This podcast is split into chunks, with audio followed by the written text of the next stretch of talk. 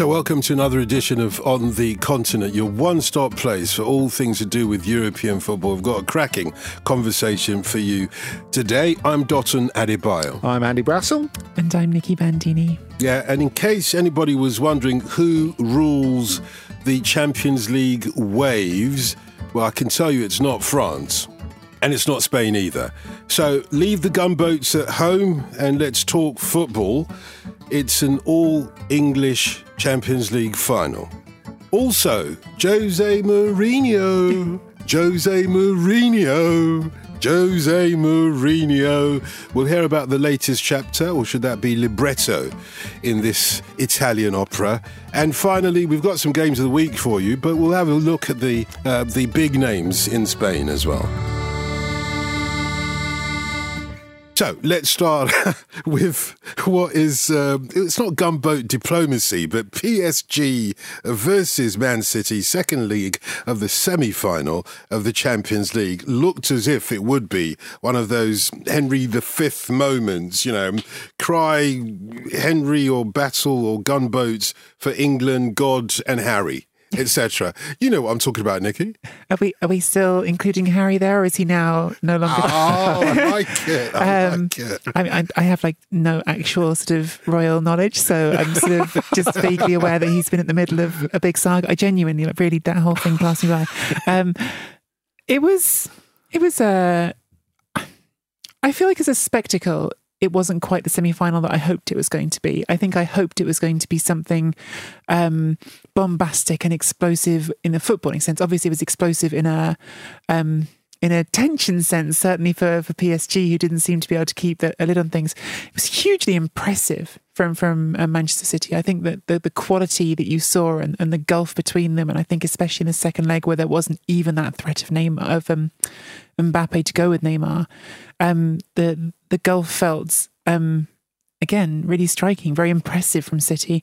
I think um, because of course we're on the continent, we don't want to just talk about the English clubs. I, I think the, the, the PSG side of it, it really brought home how uneven, and it's not a new thought, but just how uneven that that squad is. Because there is some genuine magic in there, and perhaps I am too often wearing my Italian hat, whatever my Italian hat would look like. Um, and but I, I was spellbound by Verratti even still at points in this game. There were points when he was sort of getting on on the ball and rolling the ball under his foot between um oh, was it um, Mahrez and Gundogan in midfield and just sort of doing this little spin away from them both. And I just thought the kid has he has that um that magic about him and and reminded me of a conversation I had actually with um Renzo Ulivieri, who's the head of the coaching school at Coverciano, the famous manager school, and he talked about how football, modern football, is um, is all about principles, and those principles, when you get into it, they're not broad, simple principles that you can write neatly in an article. Is what I found out. You know, it's it's the principle of of what you do in those moments. You know, you have, as he boiled it down, you know, three basic choices. You can, um, well, two really. You can have the uh, you can move the ball on by passing it, or you can try to beat the man yourself. And I thought that Verratti is one of those players who I I love watching because I think that he makes those decisions in split second time so well now, so, mm. so well. And I think you can go through that PSG squad and you can put out all kinds of players doing that. And I think there's a core, obviously, that are such intelligent footballers, such smart footballers. Neymar, Verratti, um, Di Maria, obviously. I think Keylor Navas is really one of the best keepers in the world now. I think he's really impressed me. But I look at fullback and I see another Italian, Florenzi, and I think you weren't good enough for Roma. Like, why why are you starting a Champions League semi final? It, it feels like a more sort of intense version of, of when Arsenal were on a Champions League run with um, Flamini at fullback. It's like you sh- you don't belong in this in this group of, of high quality. And there's actually an argument that he's their best fullback as well. well, there you go. I, I think that's that's it. I, I, I, think that that hits the nail on the head really. And um, I think firstly we have to say that despite the fact that Paris Saint Germain were well beaten and that Manchester City deserved to go to the final eventually. Um, the PSG weren't terrible in this. No, they, they, they, they, were really, really good in the first half of the first leg. I thought they started the first half really well in Manchester as well. And sometimes, I know when we sit here analysing it all, we don't want to talk about luck, or it seems like counterintuitive to look about talk about luck. But the way that that first goal arrived, the way that the spin on the deflection on De, Bru- De Bruyne's shot sort of completely confused Kimpembe, and all of a sudden he's like, oh, actually, my body wants to go in one direction, but my legs are going in the other. And then Mahrez reacts really quickly and, and, and, and puts it away.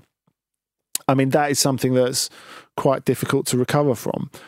I think we'll, we'll maybe come to the emotional side of how they dealt with it or didn't deal with it mm. in the second half of both those games. I thought when you were doing the intro, Dotun, you were going to talk about Pochettino as being a sort of Lady Macbeth with blood all over his hands that he can't get off. Well, because I'm... it felt a little bit like that, didn't it? Yeah, I, I, wouldn't put that on him. Not Lady Macbeth. No, no, no. That's too harsh. But you, you make a point though. It seemed like a Shakespearean tragedy though. The second half, which we'll come on to in a moment. What about what Nicky said in passing? She mentioned the lack of Mbappe there. How much did that affect PSG? It's enormous because yeah. I think if you see in the first half when they're getting the ball into the Manchester City half, um, Di Maria, who in both games is the player who can break the lines better than any other player that PSG have got. He's still got that pace. He's still so smooth on the on, on the ball and can can dribble and can change pace. He's looking for that pass outside for Mbappe to make the run. Mm. And you've got Abdou Diallo, who's a centre half playing at left back, mm. pegging it to, to to make up the run. And I suppose this is what happens when you put all your eggs in one basket. Because what you were saying about the versatility of Manchester City, about how much depth there is, they've never gone out and spent, clearly, they've spent a lot of money, but with similar resources, they've never gone out and spent even 100 million on a player, let alone 200 million. I mean, they've got Paris Saint Germain have got two 200 million players in their team if you balance it out bet- between them 180 versus 220. So you're by definition heavily reliant on those two players. It's closer to the Real Madrid Galacticos model in Florentino Perez's first spell of the Bernabeu than it is to anything that Manchester City or Bayern Munich have done. And in terms of that, the Manchester City pro- approach looks a lot more sensible. So when people are talking about will City go out this summer and buy Harry Kane? Or make an offer to Dortmund that they can't refuse uh, for uh, Erling Haaland. Why would they? Mm-hmm. Just like, like they're fine as they are. Wait for the Erling Haaland clause to kick in in 2022, and then he becomes more of a Manchester City signing, you know, in that sort of 60, 70, 80 million bracket, and then throw all the wages the, uh, uh, in the world at him. But how Paris Saint Germain rebuild from here, and that's what Mbappe and Neymar and especially Mbappe actually want to know. That they know that Paris Saint Germain can meet their financial obligations. They know they can continue to provide them with trophies. But Mbappe has said all along, he knows what the contract is. He said, Show me the project. I think if something makes him stay at Paris Saint Germain, is that the project is nowhere else out there, that Real Madrid aren't in the best position at the moment to attract him, to build something sustainable around him because clearly they've got their own reconstruction issues, as, as we'll come to in a bit. Look, I'm sorry. It's just that there's a line which um, was from L'Equipe, but I will admit that I read it in The Athletic. So it's um, two steps removed now to get to me, but it's a great line, which was City making signings in um, service of the project. So in service of mm. Pep Guardiola's vision.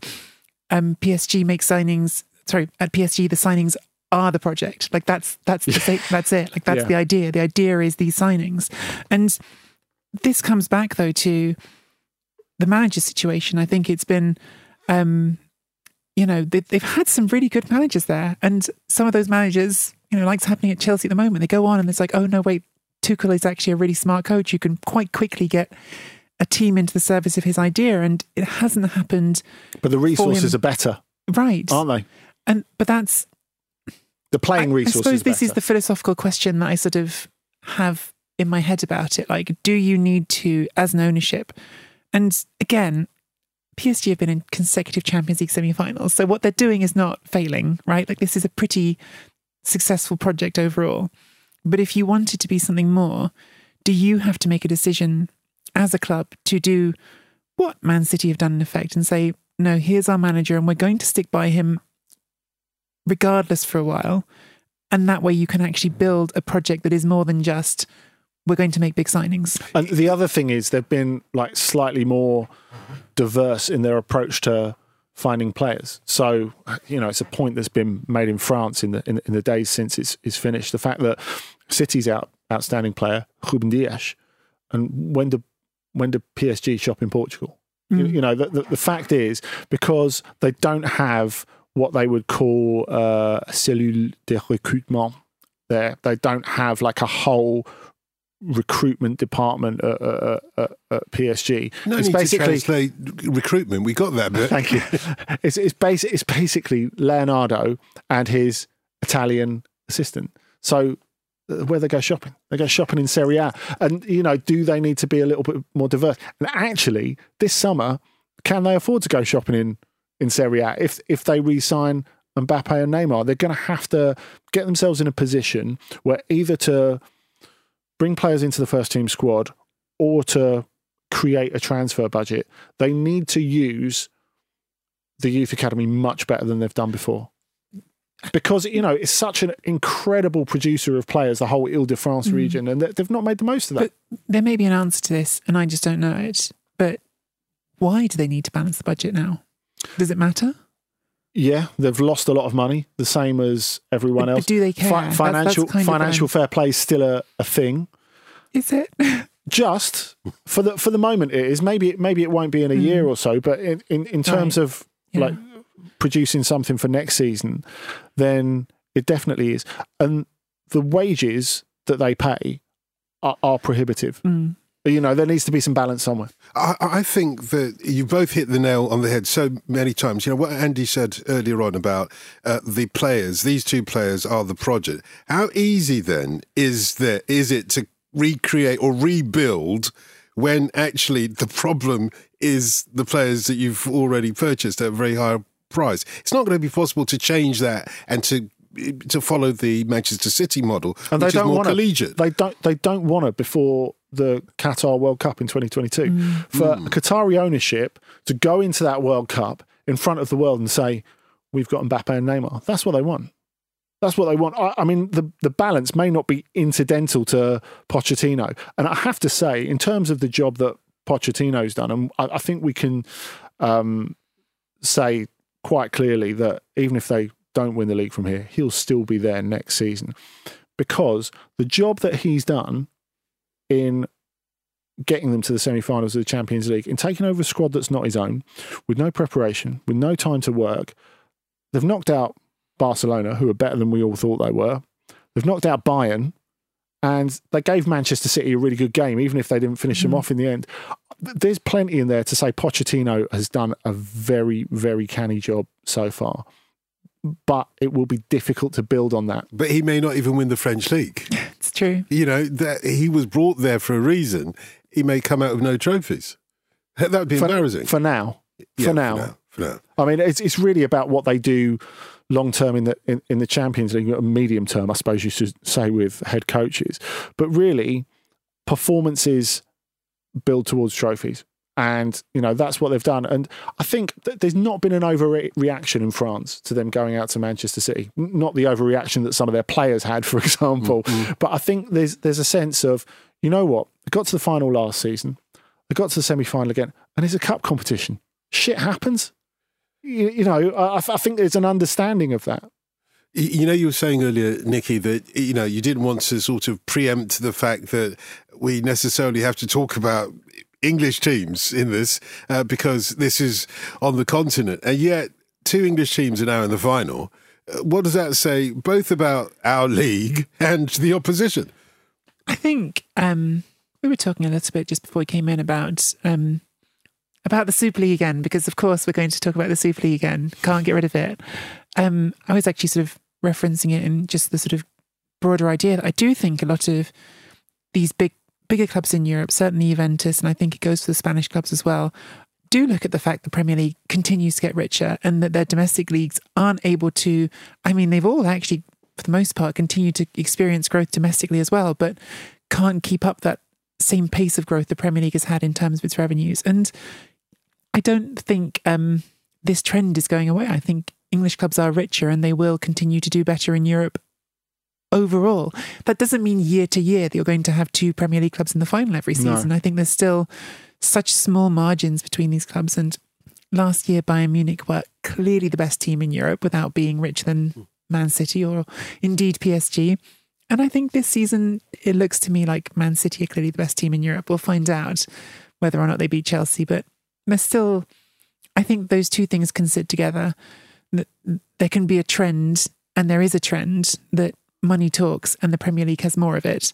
But that doesn't mean that it's just English clubs winning it forever. And I do think it needs to be said over and over again in this end of the season. This last season has been weird. It's been really weird. There's yeah. no fans. Everyone is completely shattered because they've done effectively like a full season and a half with no break. It's an odd season, and next season may already look very different just because things start to get a bit more normal. Yeah, and injuries have influenced this Champions League, whether it be mm. Lewandowski, whether it be Mbappe. Uh, they've they've had a huge difference. I, I don't think you can get away from that. But good planning can help you. I mean, if you look at like Bayern nearly knocked out PSG without Gnabry, Lewandowski, mm. Goretzka, like a, a, ton of players that would sink any other team, and they were still a whisker from from knocking them out. Really, um, so I do think it does come back to planning. Of course, where the Premier League has really made its financial muscle count is with the coaches.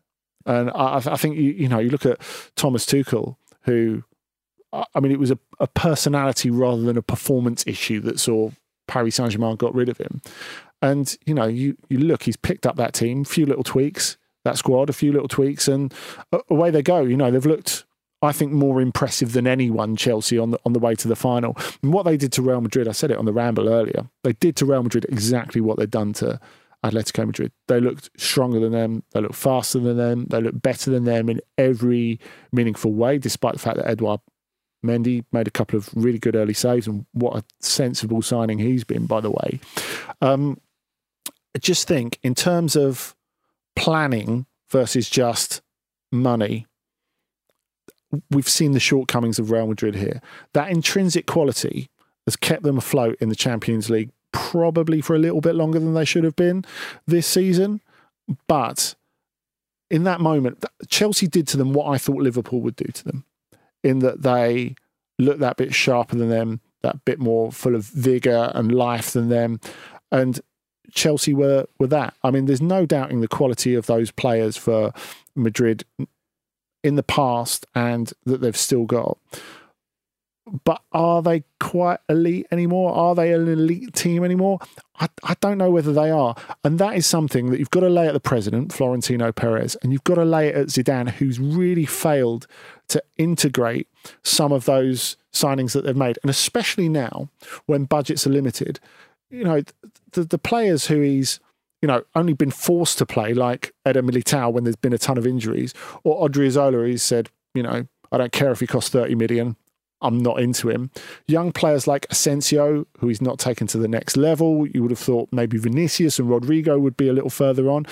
And you think, really, for a Real Madrid team, and I know Zidane, he almost comes from that Juventus results above everything culture, you know? I think you look at that, and if you stop Benzema, you've, you've stopped Real Madrid. It's, it's that simple. Where's mm. your guy who creates the magic? in that in that team. Well, it's Benzema. I mean, Modric mm. sometimes, mm. but I mean, I actually have to say, I think this season, not that he hasn't impressed me plenty in the past, but I almost felt this season, beyond any other season, Benzema has made me just jaw on the floor a lot. Like mm. I think he's been so good, um, and of course the goal he scored in the first leg was so good, and he's just he's a, he's a magnificent striker who perhaps hasn't always had as much um, love for that as he could have done. I've been converted by Mina Rzouki as well as another um, great journalist. Um, but um, I think uh, the team is definitely in that place, um, which you sort of talked about there, Andy, of, of, being at this end of an era. And I think there was even sort of some some of the sort of things that players have, have said about how Zidane has spoken to them this season. That you know, this might be your last go around to do this together. Like this might be the last chance to get this group to do this thing. Mm. And it sustained them to a certain point. And I think they are a slightly opposite story to PSG for me in that sense, in that PSG are just all about the Neymar, Mbappe, Verratti, like core of, I guess there are Galactiques instead of Galacticos. Whereas strangely, Madrid, it's they were once Galacticos, but now it's just the sort of connection they have, the the bonds that they have that kept this team going further than perhaps it should have done. It's interesting because I think you presented completely the opposite side of this as to how I'd been thinking. I was thinking Zidane has done a good job to keep those players able to keep doing something, especially when I think back to the beginning of this season and losing twice to Shakhtar in the group stage. And I just thought this is done. Like this lot are finished. But it depends whether you're talking about right Yeah, now or a year's time exactly. or two years' time, doesn't it? Sounds like there's something more fundamental to deal with here. If if if we're saying that you know Premier League has got most of the money, and arguably you hinted at this, Andy, that we've got oh, the Premier League has got all the best coaches in the world, or the majority uh, of the best coaches in the world, etc. It seems like the the rebuilding isn't just about the teams. The rebuilding is about those the structures of those leagues and how they compete with the dominance of the Premier League in particular. It's, it's about it's about working smarter. It's you know it's never just been all about the money. But I guess the question is now, when you look at Real Madrid and Juventus's aims, particularly coming out the back of the Super League project, is their aim sporting excellence or is it to have the same amount of money as I- the teams I- that are in the Premier League? I was thinking more about PSG because PSG are in a league now that is struggling financially. Perhaps has you know the, the the biggest financial hole to fill. Hundred percent, in, yeah. in, in Europe. And where can they go from that? If if the league they're in has been weakened, surely, and it is back to that argument of the European Super League. Uh, leagues or national leagues are based on a kind of a pyramid system, and it's important to ensure that the base of that pyramid is strong. But PSG w- could be at the top or second from the top of a, very sort of weak foundation. Yeah, I think I want to really stress here because I was when I brought it before. I am not pro European Super League. I'm delighted that it failed, but I think that the the question that you're sort of hinting at there is exactly why it came to be suggested. Clearly, PSG weren't even involved in it, and I think the fact that PSG weren't involved in it speaks to their reality as a club. They're not really trying to be sustainable or or something um, organic. They have Qatari owners who wanted to have something that would allow them to do nice things for their reputation internationally ahead of the World Cup, exactly as Andy said, and they can afford to spend their money and do that, and that is how that club exists right now. Whether that will be forever, I suppose that depends on on their ownership's long term desire to maintain that brand builder. Neymar est en train de sortir en boitant le coup franc but L'ouverture du score Di Maria. Di Maria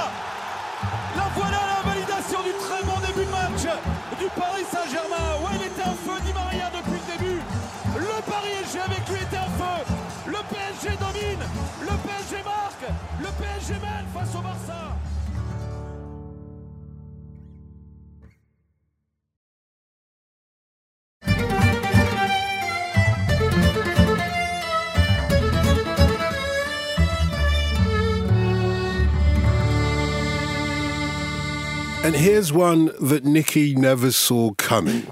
Jose Mourinho. Into winning the title.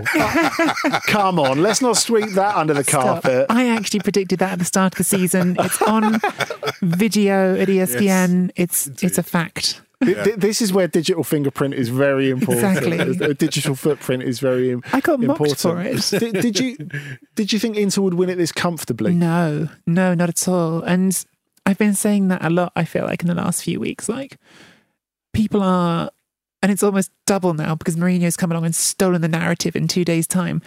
I feel like people are sort of treating this Inter title now like, oh, well, of course they won the title. Look at it. They've been in front for, for the whole second half of the season. Everyone else has dropped off. Nobody, nobody was saying, even like three months ago, oh, yeah, Inter are going to take 41 points from the next 45 and just mm. draw two games and that's it. They've been brilliant. They've been relentless. They've been this p- personification, this embodiment of Antonio Conte, which is what his teams always seem to end up being, where they just start rolling over everybody with force of will. And it's been really, really impressive. It's the end of nine years of consecutive Juventus titles. And even if the world has, I feel like, perhaps again, because the timing, gone a bit, oh, yeah, of course, trust me, in, in Milan, for Inter fans, this was a huge moment of release. I mean, I think it's the third longest they've ever gone between titles, actually. So, big, big moment. So uh, the thing that really struck me afterwards, Nicky, is Antonio Conte, who doesn't seem to have a party head. Generally, he's someone who's right. This is what I want to do next. I don't care if it's inappropriate. Let's like let's let's not enjoy it. Let's you know let's let's look at what we're going to do next. I'm going to need these ten signings. I mean, he seemed so much more mellow than I've ever seen him in any title celebrations. He said, "Yeah, let's let's make the most of the moment. Let's not think about what comes next." Is he saying that because? Be- Because he doesn't know what's happening. Well, no one really knows what's happening with Suning. Will they not only not be able to go and buy six new players, but will they be able to hold on to Lukaku, Lautaro? Even though globally, the fact that there are relatively few suitors out there because no one's got any money potentially helps them. We know what Suning, Suning are trying to do in terms of either getting an investor or or cut budgets. Is he maybe looking at this because he fell out so spectacularly with the owners, and there seemed to be this kind of acquiesce because of what was going on at Juventus? I think there's part of Conte that thought, look, let's put our differences to one side because this is our chance to go and win the league this season because of what's happening, particularly post the appointment of Pirlo. Is it the fact that he's genuinely changed, or is it the fact that maybe even Antonio Conte thinks, well, maybe this is it for me at Inter? I, I do think I was on this podcast earlier in the season, starting that sort of um, conversation around. Um, suddenly, there was these videos of like, "Here's Antonio Conte with his pinball machine. This is how I relax when I'm not being a football manager." There's been this rebrand that's been building for for a bit this season. Yeah. Um, and um, yeah, like him driving a golf buggy around the training ground and stuff. There's been this odd rebrand of Conte um, during this season, and his press conferences have become more mellow. There's still relative terms here because he's still Antonio Conte, but I don't know. Honestly, I think there could be all sorts of things that feed into that. Always, again, things we were talking about just before we came in. Footballers and coaches are real people. This last year has changed a lot of people. I don't know if being Yeah. sort of stuck at home Yeah. changes your perspective on life a little bit and you look around and go, you know what, I don't need to be mad all the time. I don't know if the way that this has happened, the fact that he has orchestrated this triumph in this second year has just taken some of the tension out for him. Whether there comes a point in your life, which I think lots of us have this to greater or lesser extents, that you reach a point in your life where you start to feel less like you're doing your work because you have something to prove and more because you're enjoying it and um, you just like doing. I think it seems ridiculous to say it because, of course, he'd already won the title three times. Juventus, he'd won so much in his playing career. He'd gone to England and won with Chelsea, but it's certainly conceivable to me that he's been someone who's lived with this tension of having to prove himself for a long time, and maybe he's sort of woken up one morning and gone, actually, you know what? I'm no longer. No one can doubt me anymore. Um, like actually, like I have, I have earned this place, and and now I can start making about what I want rather than just sort of proving some point to somebody. It, it does feel as well as if he really enjoys the atmosphere at Inter. I mm. mean, I know, I know it's easy to say about a, a squad that's just won the league, but you know, he is composed to his specifications. He went heavy on the experience, and it seems to me that he enjoys the company of Darmian and Ashley Young and Lukaku, especially mm. players like that, players with experience, players with maturity. There seems to be a level of trust there that he didn't have maybe in even with some of the players in his great Juventus side. Yeah, I, I do think it's. I mean, look, Lukaku is. This was talked about um, at the time of the signing. He's a player he wanted pretty much all through his coaching career. Yeah. like he's this one singular player, and I do think there's such a um, a beauty in that in this title for me. I think it's such a beautiful thing for Lukaku. I love that Lukaku um, was sharing these videos of himself. Like he went first of all, he's when because the title got sealed. To step back for a moment, with a draw between Sassuolo and Atalanta, and the day after they beat Crotone. Yes, the day after Inter won against Crotone. And then like Lukaku is sharing videos of himself in his apartment in Milan, seeing Campiones out the window. And at some point he was obviously like, this won't do. And he gets into his car and then he's being driven around Milan and he's standing out the sunroof and he's doing it. and he's got fans literally like saying, You're a god, and he's going, Thanks, bro, like in Italian, grazie bro. Like it's such a it's such an amazingly organic moment. You I loved that the FaceTime call with Adriano. yes. That was that was wonderful. What happened? I well, missed this. uh, he's like, "Well, you're into royalty. I love you, and uh, you know now now now I'm you're royal. vibing with me. I, I, I, I love it. It's, it's really quite wonderful. And Adriano's got this great look of joy on his face as well. Like I just I think Lukaku is such a when the story of this title is written, it's going to be all about Conte, and rightfully because he is probably the singular figure who's done the most to transform it. I just think Lukaku's career, he's been a really, really top level, and this- it's hard to find the words that express it right because top level can mean a lot of things. Like it can sort of not categorize high enough almost for Lukaku. I think he's been one of the best strikers in the world for a while. Um, and he hasn't won anything. And now he has. And I think that synergy, for want of a better word, between Conte and his desire and the fact that he always saw this player and was like, no, no one's using you right. Like, I can use you right. And he's finally got him and he's allowed Lukaku to, to take that step. It's one of my favourite sort of subplots to all this. And so seeing Lukaku being so genuine in his delight um, was really real. There was some other sort of players showing their delight in different ways. It's not. I don't know how to put this one delicately either, but let's say it did not park unremarked, pass unremarked upon in Italy um, Marcelo Brozovic was sharing some po- photos with very red eyes after, after the title pri- track. Well, I have hay fever. I know all about exactly, red eyes. me too. Me too at this time of year. But you, you know, you know what? I, I think we're talking about Conte and a, a sort of situation in which everyone understands each other and you know everyone feeling the love. It doesn't feel right. Do you think we need to drop some poison into the mix? Well, yeah, thank you for that. Um, and Nick has already mentioned the subplots, so we'll stick stick with the Italian Shakespearean theme, and uh, of course, one famous. Uh, Figure, uh, lead character in some drama, might say, "Friends, Romans, countrymen." well, not quite. I come not to bury Inter because I used to be the special one. And I wonder whether, and you said already, the arrival of Jose Mourinho to Serie A almost overshadowed, or after a couple of days at least, Inter's um, title victory. What is it going to do? And it's not his first time, obviously, in Serie A, but what will it do for uh, not just Roma? Because I, I think almost Roma is a wherever Jose Mourinho goes, it almost seems as if the team that he's managing, certainly since his Chelsea success, is almost a side issue. It is the Jose Mourinho show in Serie A. How will that disrupt Antonio Conte, Inter, and all the other rivals? But it's impossible not to think, isn't it? With just this lovely chat about, oh, maybe Conte's mellowing and getting happier. and you remember him and him and Mourinho and how they went on when they were in the Premier League. I mean, Indeed.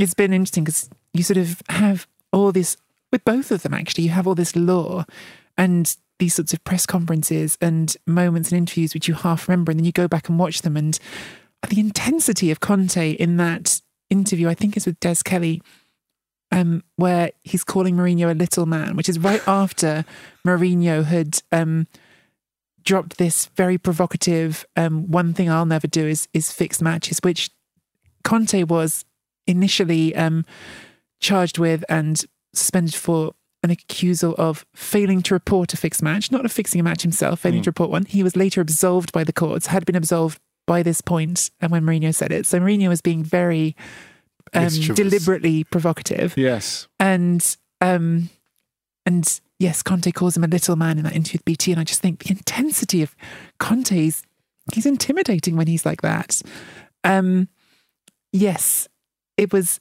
astonishing as a news story because nobody in rome knew about it it seemed like everyone was convinced that job was going to Maurizio Sarri And Nobody in Brighton knew about it. nobody where I was. um, I am not based in Rome, but I do talk to people based in Rome, and um, nobody, none of the people who you would expect to have the finger on the pulse of that specific team and that situation knew about this one. They'd kept it very firmly under wraps, and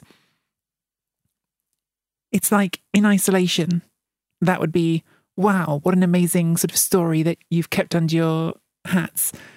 In the context of Antonio Conte, who is this Juventus icon, has just broken Juventus' dominance by going to Inter and winning the league with them. And then the last man to manage Inter to a title, who happens to have a feud with Antonio Conte, shows up back in Serie A.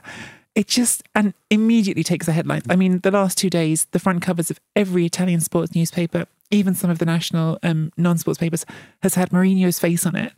it as Michelangelo's David and all, all, all the rest of it. I mean, uh, the thing that I can't get past with this, as you say, Nicky, in terms of drama, you know, when, when I saw it come up on, on Twitter, Roma's announcement, I was absolutely, you know, you, you can't fail to be excited by it.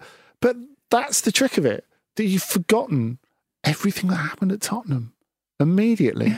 And the fact is that Mourinho is going to Roma now, a job that he never would have taken two or three years ago.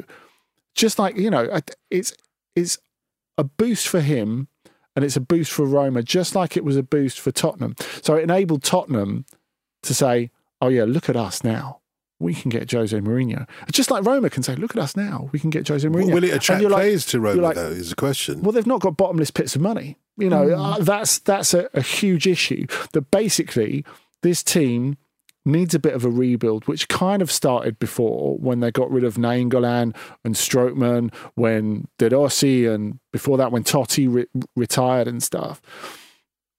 But, but it's hard to see where the spine is, and I, I don't think that's totally um, Paulo Fonseca, the, the outgoing coach's fault. He's had his good moments and he's had his less good moments. And I suspect there are a lot of people in Rome who would say that he and Tiago Pinto are mopping up the mess from Monchi, for example. But Was that the previous coach? uh, the previous sporting director, right, okay. so has gone back to Sevilla and done a very good job there again.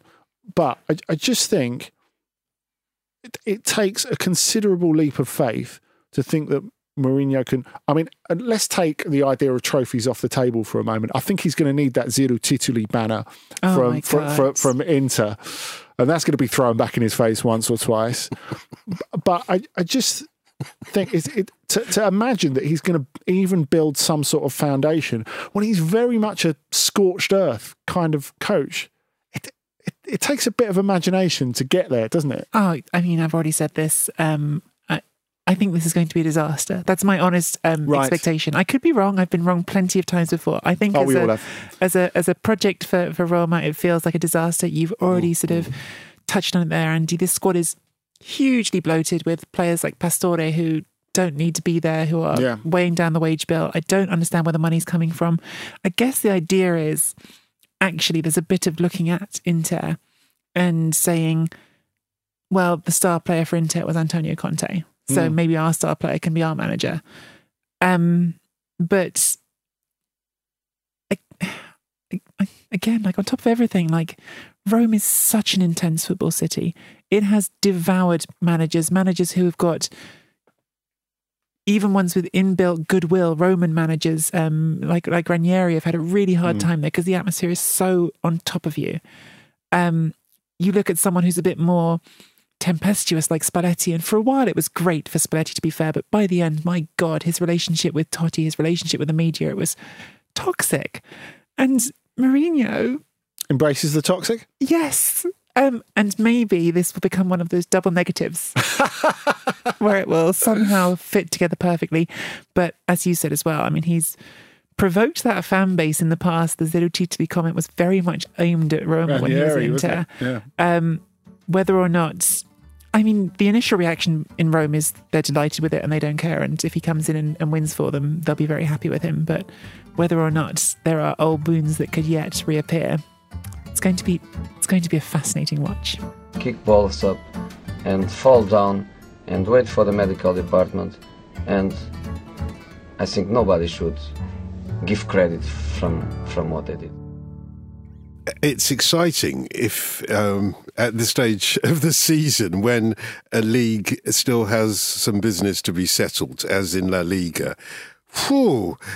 Um, any idea what's going to happen in terms of that league, Andy? Because it looks like Atletico are still the team to beat. There. Well, we're going to find out a lot this weekend because mm. on Saturday afternoon we've got Barcelona versus Atletico at three fifteen. Sunday night, we've got Real Madrid versus Sevilla. So basically, the top four are playing each other. Now, this would have been the ultimate weekend had Sevilla not lost at home to Athletic Bilbao on Monday night, because then we would have had three points between the top four, which would have been amazing. Now, Sevilla, they're in a position, I think, especially with the week Real Madrid have had and how weary they look. Sevilla are still in a position to be kingmakers. In a sense, they're playing with house money just as they always have been because they qualified for the Champions League de- definitively, mathematically, a couple of weeks back. And, you know, it's, I think, underlines what a good season they've had and what an amazing job Julian Lopetegui is, is, is carried on doing. But it, it was disappointing that Athletic, who've really got nothing to play for, went there, gave them a difficult game, they beat Atletico the other week, and you know, talking of kingmakers, they're having an interesting influence. Athletic on the on on the title, and then as Sevilla were banging on the door in the final ten minutes, they break away, and the inevitable, the brilliant Iñaki Williams comes on for what is 191st consecutive athletic game, as David was saying the, the, the other week, scores a brilliant winner they get a win that they don't really need, but it, it puts a massive banana skin in the title race. Now, of course, people in Catalonia have already been saying, well, you know, Sevilla aren't really motivated to go and do anything at Real Madrid now because they it's really unlikely that they win the league. I'm not sure it works like that at all. You know, Sevilla have taken every game as a challenge, as an opportunity to get better. They're having an incredible season, and you know, I, I, think being a kingmaker is quite a worthy thing as well. But I, also beating really Real important. Madrid, yeah. kingmaker or not, that's the biggie, isn't it? Totally. And oh, what people were saying about Sevilla earlier in the season when they were doubting their title credentials is they can't beat anyone any good. Well, they proved that wrong when they went and beat Atletico. Now, I'm not sure, a lot of people, me included, have never believed, even when they've got three points from the top, that they're really genuinely in the title race. And I don't think they've been sitting in the, the, the changing room going with Lopetegui going, yeah, we can be champions, lads. I, I, I, I, don't I don't think there is that, but I don't think there's a there's a lack of motivation going into this. No, I think what Dotun just said is is is bob on. Like I think like when you've got the chance to go and beat Real Madrid late in the season, and yeah, the the title race I think has never been the priority, but they're in the picture still. It's not like they're mathematically out of it. No, so, it's true. So why would you run up the white flag for that? That doesn't make sense to me. I think it's and it's not their it's not the club's attitude. It's not the club's way of of, of, of being. I mean, it, it does say above the top tier and the bottom tier on the north stand, they say that we never give up. Uh, like, the, the, you know, the players see that every single game, and you know, it says we never give up on on the neck on the back of their shirts. So they mean it, and they've they've got so many of those type of players. Um, you know, be it um, Jules Koundé, who's now one of the best centre backs in the world, be it Lucas Ocampos, who's the heart and soul of the team, but doesn't need to do it all on his own anymore because it's a really, really good squad.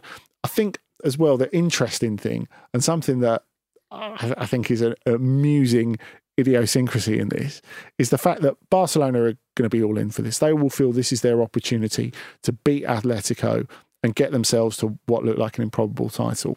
The fact is, if they take points off Atletico this weekend, beat them or draw, and Real Madrid win out, Real Madrid the champions, mm-hmm. and essentially they've done them a favour. Do you know what I love about this? Uh, the fact that this is how a league season is supposed to end. Exactly. Know, to the exactly. very last moment, to the last kick of the ball. Exactly. It's so rare. Like uh, La Liga actually gave an international press conference yesterday for over 100 journalists on, oh my God, look at the end of this season.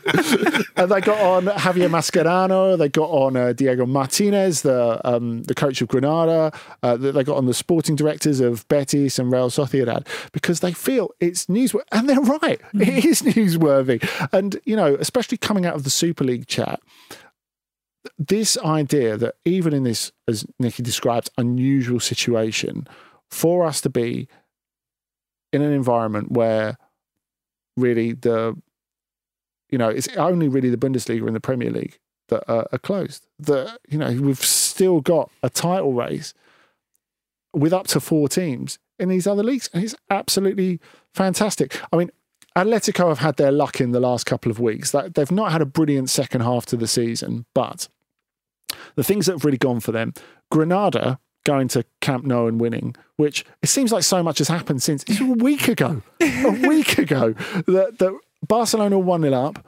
Granada come back in the second half. 39 year old Jorge Molina scores the winner. 39. Like he appeared on screen for his post match.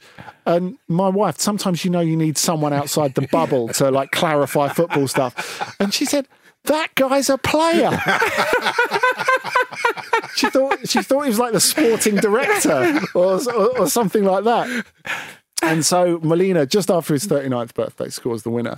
And then Atletico go to Elche last weekend. And Marcos Llorente scores, of course he does. And then at, at the end, Kieran Trippier gives away a free kick. You know, it's a kind of dubious free kick. The ball comes in Marcos Llorente himself goes to head it out, realizes he's mistimed his jump, handles the ball, and then does that Stephen Taylor on the line against Newcastle thing, uh, pretends he's been hit in the face oh to try and get away with it. Now, obviously, VAR figures it out. We live in an age where there are 25, 35 cameras in the stadium. You're going to get busted.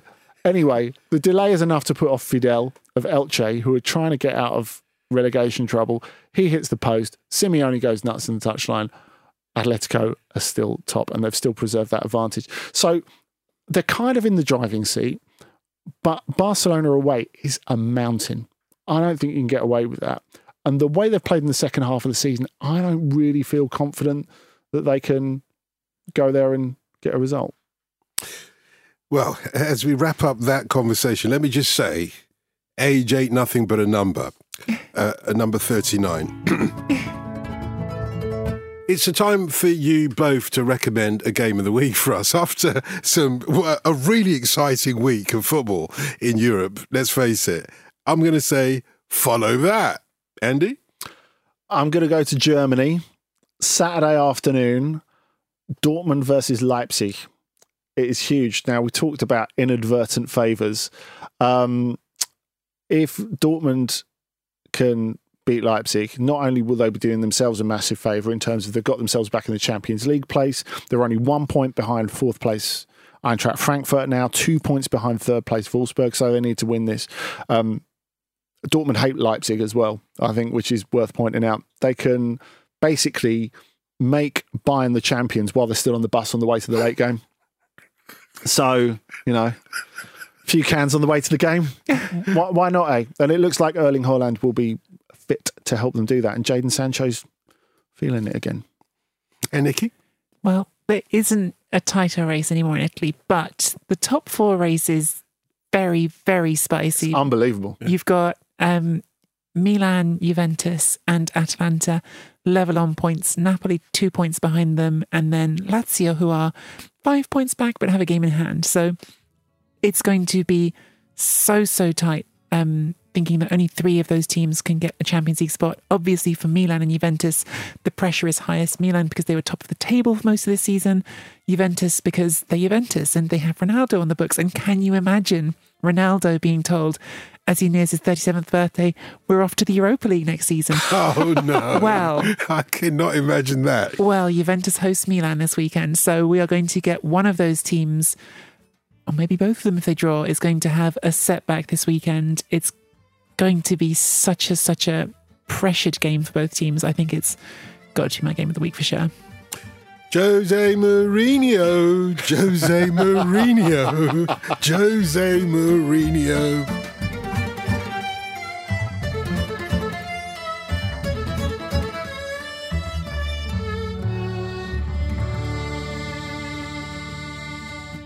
This was a Stakhanov production and part of the ACAST Creative Network.